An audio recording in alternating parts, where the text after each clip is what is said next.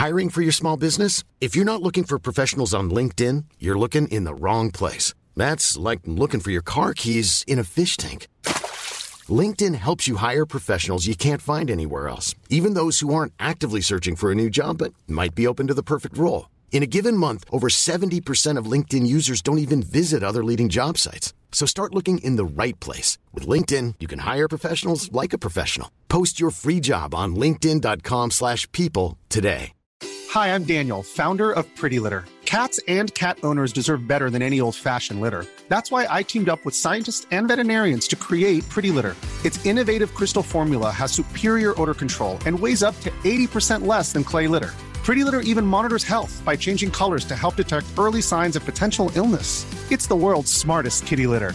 Go to prettylitter.com and use code ACAST for 20% off your first order and a free cat toy. Terms and conditions apply. See site for details.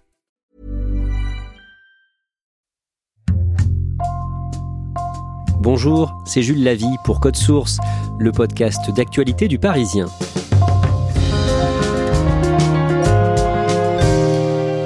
Un pianiste français est l'un des artistes de musique classique les plus écoutés aux États-Unis. Ryopi a 38 ans et il a la particularité d'avoir vécu toute son enfance dans une secte dans les Deux-Sèvres où il a subi des mauvais traitements. Il considère aujourd'hui que c'est le piano qui l'a sauvé. Après un portrait de lui dans le Parisien le 15 janvier et à l'approche de plusieurs de ses concerts en France, nous avons eu envie qu'il prenne le temps de nous raconter son histoire. Il témoigne au micro d'Ambre Rosala pour Code Source.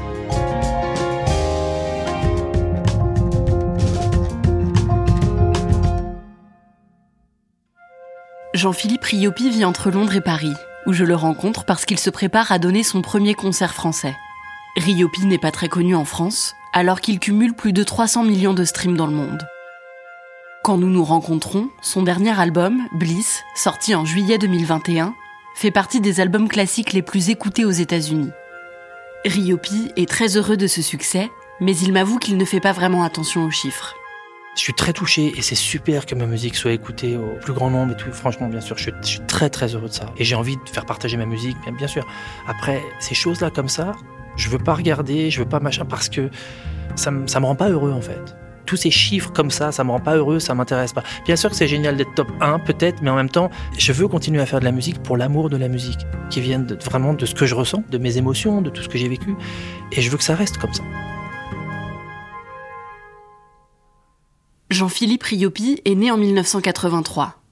Ses parents se séparent quand il a 6 mois et il ne revoit plus jamais son père.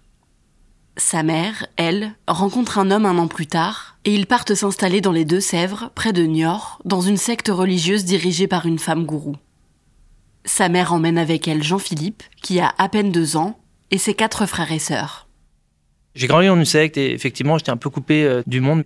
J'ai pas énormément de souvenirs de mon enfance parce que ça a été euh, pas mal de choses traumatisantes, euh, la façon dont j'ai grandi. C'est un mode de vie complètement différent où, où tu es un peu une espèce d'esclave et c'est des jeux pervers. C'était très très difficile. Dans cette secte, Jean-Philippe est parfois frappé et subit des sévices psychologiques. Les règles sont très strictes et il est interdit de regarder la télévision ou d'écouter de la musique. Mais il y a un vieux piano abandonné, et Jean-Philippe commence à en jouer quand il a deux ans. Je suis du piano comme je marche, en fait. Ça, a toujours fait partie de ma vie. Toujours, toujours fait partie de ma vie. J'ai eu de la chance qu'on ait un, vieux piano. Euh. J'allais sur le piano, j'étais tellement attiré par les sons que je commençais à, toucher une note. En fait, petit à petit, j'écoutais une note avec une autre, avec et puis j'ai réalisé très vite qu'en fait, ah bah, il y a des notes qui sont en enfilade. Et petit à petit, si je commence à apprendre des gammes, si je commence et donc j'apprenais tout seul les sons allaient avec les uns, avec les autres et petit moi j'avais l'impression de jouer à, un puzzle en fait. C'est comme ça que j'ai commencé en fait. Je, créais de la musique parce que j'avais pas de j'avais rien du tout. Enfant, Jean-Philippe grandit dans la peur d'être puni et de subir des sévices. Et à cause de ça, il développe des troubles obsessionnels compulsifs. Je me suis mis à compter absolument tout ce que je pouvais. Et quand je me retrouvais assis sur une chaise pendant une journée entière, bon bah, tu occupes ton esprit. Et du coup, je comptais absolument tout, tout, tout. C'est-à-dire le parquet, euh, la fenêtre, les carreaux. Euh, il me fallait toujours de la symétrie, toujours tout compter. Euh, et, c'est rigolo parce que c'est vraiment effectivement le piano qui m'a sauvé, mais littéralement parce que la porte de sortie, c'était la musique. Le seul moment où je ne compte pas du tout, c'est quand je joue.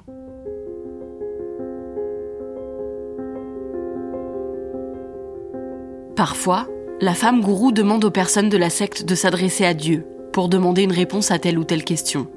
Un jour, quand Jean-Philippe a 14 ans, comme elle voit qu'il passe beaucoup de temps au piano, elle lui ordonne de demander à Dieu s'il doit se débarrasser de son piano. Quand la gourou est venue nous voir et qu'elle nous dit voilà, tu, demandes à Dieu, tout de suite tu savais, bon, il va falloir répondre correctement, sinon tu vas te faire démonter et c'est fini. Et si elle me demandait ça, c'est qu'elle voulait vendre mon piano. Donc je dis, ben, on vend mon piano. Et j'étais là, merde, ils viennent de me faire faire moi vendre mon piano. C'était horrible.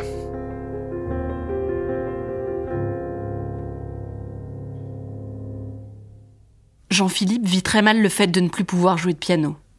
Au lycée, il est envoyé en internat et secrètement, il espère réussir à trouver un moyen de reprendre sa musique. Je suis allé directement voir le proviseur du lycée et je dis il n'y a pas un moyen qu'on puisse avoir un piano, machin et tout? Et elle m'a dit ah bah il faut, je sais plus, 300 signatures ou je sais pas quoi. Je suis allé voir absolument tout le monde. Et trois semaines plus tard, j'avais un piano dans une petite salle. Euh, et puis en fait, c'était mon piano. C'est-à-dire que tout le monde savait que c'était mon piano. Donc j'allais là-bas et puis quand il y en a d'autres qui allaient jouer et que j'arrivais, on disait vas-y Jean-Philippe, tu vas. Parce que c'était, ça faisait partie. Ah ben j'y allais tout le temps, tout le temps. Et je séchais les cours et tout le monde le savait. Mais comme tout le monde un peu euh, connaissait l'histoire, il me, il me, laissait faire. Et ça c'était vraiment chouette parce que j'étais tellement, euh, bah, j'étais dépressif, hein, je veux dire. Donc du coup le piano, ça me, ça me faisait vivre. Le week-end, Jean-Philippe doit rentrer auprès de sa famille dans la secte. Et les violences continuent pendant toute son adolescence. Je souffrais tellement que mon corps, il lâchait. Donc j'avais 17 ans et j'étais hyper malade. Le stress était tellement intense que mon dos était complètement dans un état lamentable. C'est là que tu réalises que le stress, ça peut effectivement vraiment tuer. Quoi. Et le jour de mes 18 ans, je suis parti.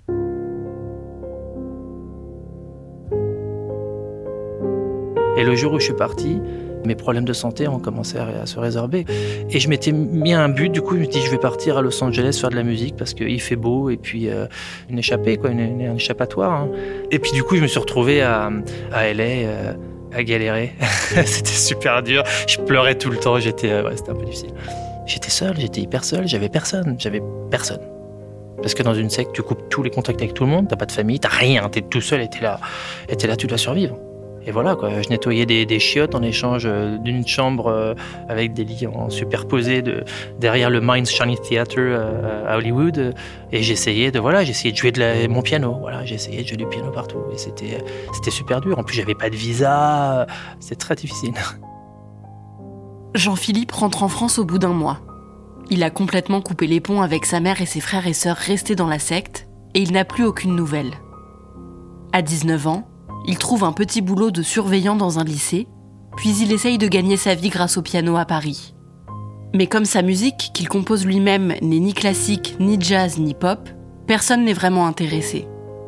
Quand il a 21 ans, il décide de partir à Londres, où il se dit qu'il aura peut-être plus de chance. Mais là-bas, il va toujours très mal. Il est dépressif, il tombe dans la drogue, et il a parfois des idées suicidaires. Jean-Philippe réussit à trouver du travail comme vendeur dans un magasin de piano, et un jour, un philanthrope anglais qui s'appelle Michael Freeman entre dans la boutique. Il vient euh, au, magasin et me dit Hey, how are you? Et quand tu es français, how are you déjà? Tu n'as pas l'habitude, parce qu'on te dit pas comment ça va. On te dit bonjour, ok, bonjour. Si on te dit comment ça va, t'attends la réponse. Mais les Anglais, en fait, ils s'en foutent de la réponse. C'est une rhétorique. Donc c'est Hey, how are you? Et moi, tout de suite, je réponds Oh, I'm very bad, thank you. I just want to kill myself. Je vais pas bien du tout. J'ai juste envie de me tuer, en fait. Et j'avoue, j'étais un peu suicidaire, mais après, j'ai pris conscience. Putain, pourquoi j'ai dit ça? Je vais me faire virer. J'ai commencé à paniquer, puis en fait, il me dit non, non, mais euh, on en parle. Et je dis non, non, je suis désolé, vraiment désolé. Et puis en fait, il m'a dit viens boire un verre et tout, et on discute. Et euh, il m'a attendu quand j'ai fini le taf. Et puis euh, après le travail, en fait, il, voulait m'écouter jouer et il a fait venir un, un pianiste classique d'Oxford. Donc là, j'avais la pression. Et, en fait, je me retrouvais dans la mezzanine du magasin de musique avec deux pianos, deux grands Steinway, euh, l'un en face de l'autre. Et je me suis mis à jouer. Et ils ont vraiment beaucoup aimé. Et à la fin, le pianiste en question, il me demande s'il peut jouer avec moi, qu'on fasse un, duet. Quoi. Et je m'en souviens encore parce que j'avais eu des frissons. On avait fait quelque chose de très beau. Quand tu lâches tout et tu joues juste pour la musique, ça crée quelque chose de spécial. Michael Freeman lui dit que s'il veut vivre de sa musique, Jean-Philippe devrait aller à Oxford et étudier la musique contemporaine à l'université. Comme Jean-Philippe rejette toute forme de cadre, l'idée d'aller à la fac ne l'emballe pas vraiment. Mais il accepte quand même de se rendre à Oxford et de passer des auditions devant plusieurs professeurs qui lui permettront peut-être de rejoindre l'université. Et là, ils me disent, euh, bah, tu te mets au piano, tu joues un truc. J'étais là, bon, ok, je joue mon truc. Donc ils kiffent, apparemment. Enfin, ils me disent, oh là, c'est pas mal, tout. Puis après, ils se mettent, euh, il y en a un qui, va se mettre au piano, et là, il me dit, il joue des accords, et il me demande quels sont les accords? Puis moi, j'étais là, oh là là, parce que mon solfège, il était euh, de chez nas. Moi, j'ai appris tout seul, je savais pas trop. Et en fait, je suis juste allé, bon, bah, ça, c'est un, c'est un, je sais pas, un la mineur, un do machin. Et puis en fait, apparemment, c'est passé. et du coup, j'ai eu une, bah, j'ai eu une offre spéciale. Et, je me suis retrouvé du coup à faire mes trois ans là-bas. Je, détestais, c'était, c'était très très dur. Mais ce qui était bien, c'est que j'avais une clé pour aller donc euh, à l'université.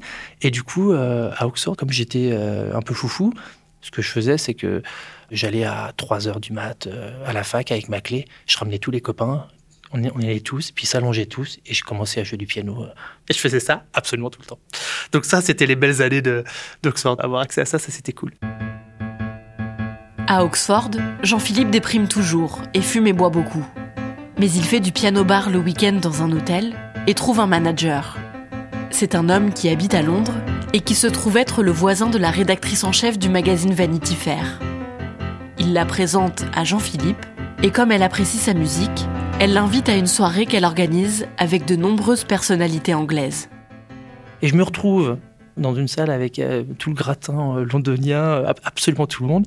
J'étais un peu terrorisé parce qu'il y a, quand même une attitude. Il y a quand même une attitude. ils sont tous très très bien habillés. Ils ont, tu sens qu'ils sont tous à l'aise. C'est assez, tu vois, c'est un peu intimidant. Et puis là, au plein milieu du dîner, elle se lève et elle fait ting ting ting. On a un special guest, un invité spécial. Et alors là, moi, je sens tout mon corps. Je crois que j'ai jamais été aussi nerveux de ma, vie. Et donc, elle me dit, on va nous jouer un morceau de musique. Et là, je, ben, me lève et, puis euh, euh, je vais au piano.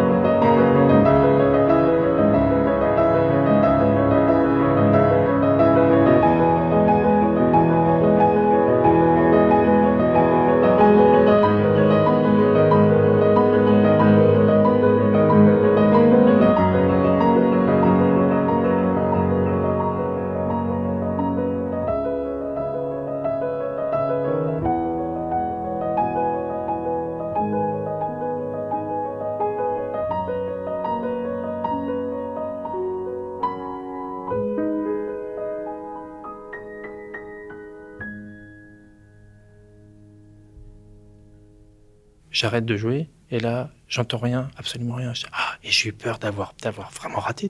Et, donc je me lève et là tout le monde se lève et applaudit, machin et tout. et qui je vois? Chris Martin, qui était donc le chanteur de Coldplay, qui était à la table et, et en fait il me dit euh, il me dit de venir quoi. Il me fait un signe viens viens viens et puis il me dit à quel point euh, il avait, il adoré, et puis voilà. Puis là, il me demande de rester avec lui à table et tout. Puis moi, j'étais un peu timide, et puis bon, c'était pas, je suis pas comme ça, donc je suis retourné à ma, table. Puis à la fin, il fait tout le tour et il vient me voir, et puis il me fait un gros câlin. Et ça m'avait, euh, ça m'avait touché, bien sûr. Trois semaines plus tard, euh, ben, il m'offre, il m'offre un piano. Après ça, Jean-Philippe travaille de plus en plus.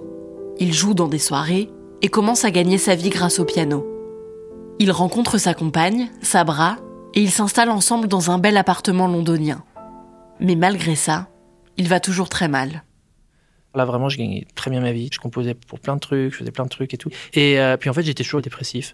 Je n'oublierai jamais qu'un jour, j'étais là, mais merde, j'ai mon piano, je gagne ma vie, je, peux, je sors, j'ai des copains, j'ai une vie normale, et en fait, je suis toujours euh, super malheureux, quoi. Je me dis, mais je peux pas continuer comme ça. Je peux pas continuer à, être, à, souffrir autant. Et j'ai arrêté de boire, j'ai arrêté de fumer, j'ai arrêté d'absolument tout arrêter. Et là, je me suis dit, OK, maintenant, je veux aller bien. Quand je, joue de la musique, je suis pas déprimé. Mais je peux pas faire de la musique 24 heures sur 24. Donc, il fallait trouver d'autres trucs. Et, là, j'ai acheté un casque pour mesurer mes ondes cérébrales. Donc j'ai commencé à lire tout ce que je pouvais sur la neuroscience, sur ok comment est-ce que, est -ce que mon problème il vient de mon cerveau, comment gère mon cerveau? Et donc ben, j'ai découvert la méditation grâce, grâce aux neurosciences. Et, c'est marrant parce que tout ça, ça, ça m'a aidé.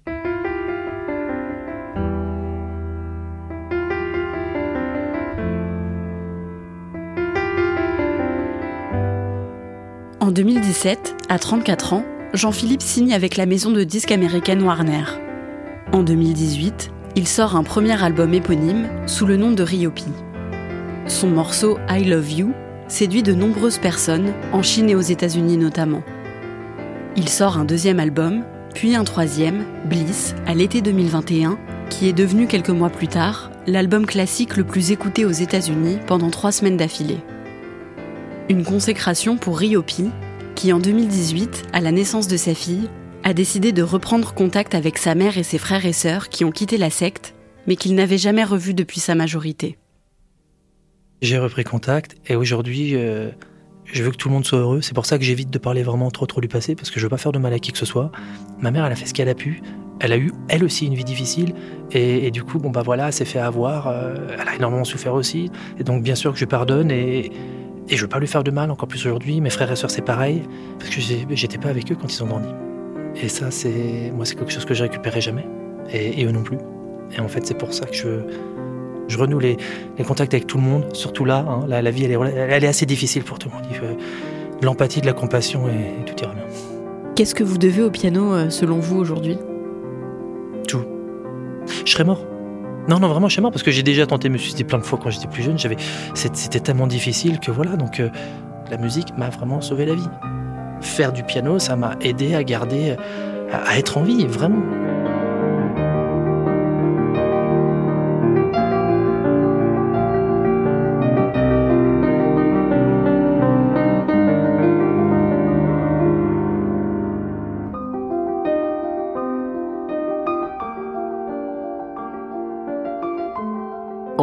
Ryopi est l'un des artistes classiques les plus écoutés aux États-Unis. Est-ce qu'on sait pourquoi sa musique plaît autant dans ce pays? Alors en fait, la musique de Ryopi, elle est souvent utilisée euh, sur des applications ou des plateformes américaines de yoga euh, ou de méditation. Euh, lui-même, il en fait beaucoup, donc c'est vraiment un moteur artistique pour lui et sa musique fonctionne très bien pour ce genre de pratique. Et en fait, depuis le confinement, il y a eu une explosion du yoga et de la méditation un peu partout dans le monde, mais aussi aux États-Unis. Et ça explique en fait au moins en partie pourquoi il est autant écouté là-bas aujourd'hui. Le Parisien a fait son portrait le 15 janvier dernier. Comment est-ce qu'il vit le fait d'être de plus en plus connu? Alors en France, il reste assez peu connu du grand public, donc c'est pas quelque chose qu'il vit au quotidien. En tout cas, il est euh, heureux que sa musique plaise, c'est vraiment euh, ce qui ressort, mais il m'a quand même expliqué qu'être célèbre, c'était pas du tout un but pour lui et euh, qu'il voulait continuer à jouer du piano pour le plaisir et parce que c'est ça qui lui fait du bien. Riopi s'est produit sur scène à Paris le 14 mars au Café de la Danse. Quand est-ce qu'on pourra le voir à nouveau en France? Il sera en concert euh, au Trianon à Paris le 13 avril, puis à Nantes le 14. Et ensuite, il va partir pour une tournée mondiale euh, en Allemagne, au Royaume-Uni, puis euh, plus tard aux États-Unis, au Canada et au Japon. Pour celles et ceux qui n'ont pas la chance d'assister à l'un de ces concerts, j'imagine qu'on peut le voir aussi sur Internet, sur YouTube par exemple? Oui, il partage beaucoup ses musiques sur sa page YouTube. Il publie des clips, mais aussi des vidéos de lui où on le voit euh, en train de jouer ses morceaux au piano. Et il est assez présent aussi sur les réseaux sociaux, notamment sur Facebook et Instagram, euh, où pareil, euh, il publie des petites vidéos de lui pour faire découvrir sa musique. Merci Ambre Rosala et merci à Eric Bureau pour l'idée de ce reportage. Cet épisode de Code Source a été produit par Thibault Lambert et Raphaël Pueyo. Réalisation Julien Moncouquiole. Code Source, le podcast d'actualité du Parisien, est disponible sur toutes les plateformes. Nous publions un nouvel épisode chaque soir de la semaine. Pour euh, être sûr de n'en rater aucun, n'oubliez pas de vous abonner. Si vous aimez Code Source, n'hésitez pas à laisser un commentaire ou des petites étoiles sur votre application audio préférée. Vous pouvez nous suivre sur Twitter ou nous écrire directement code source at leparisien.fr.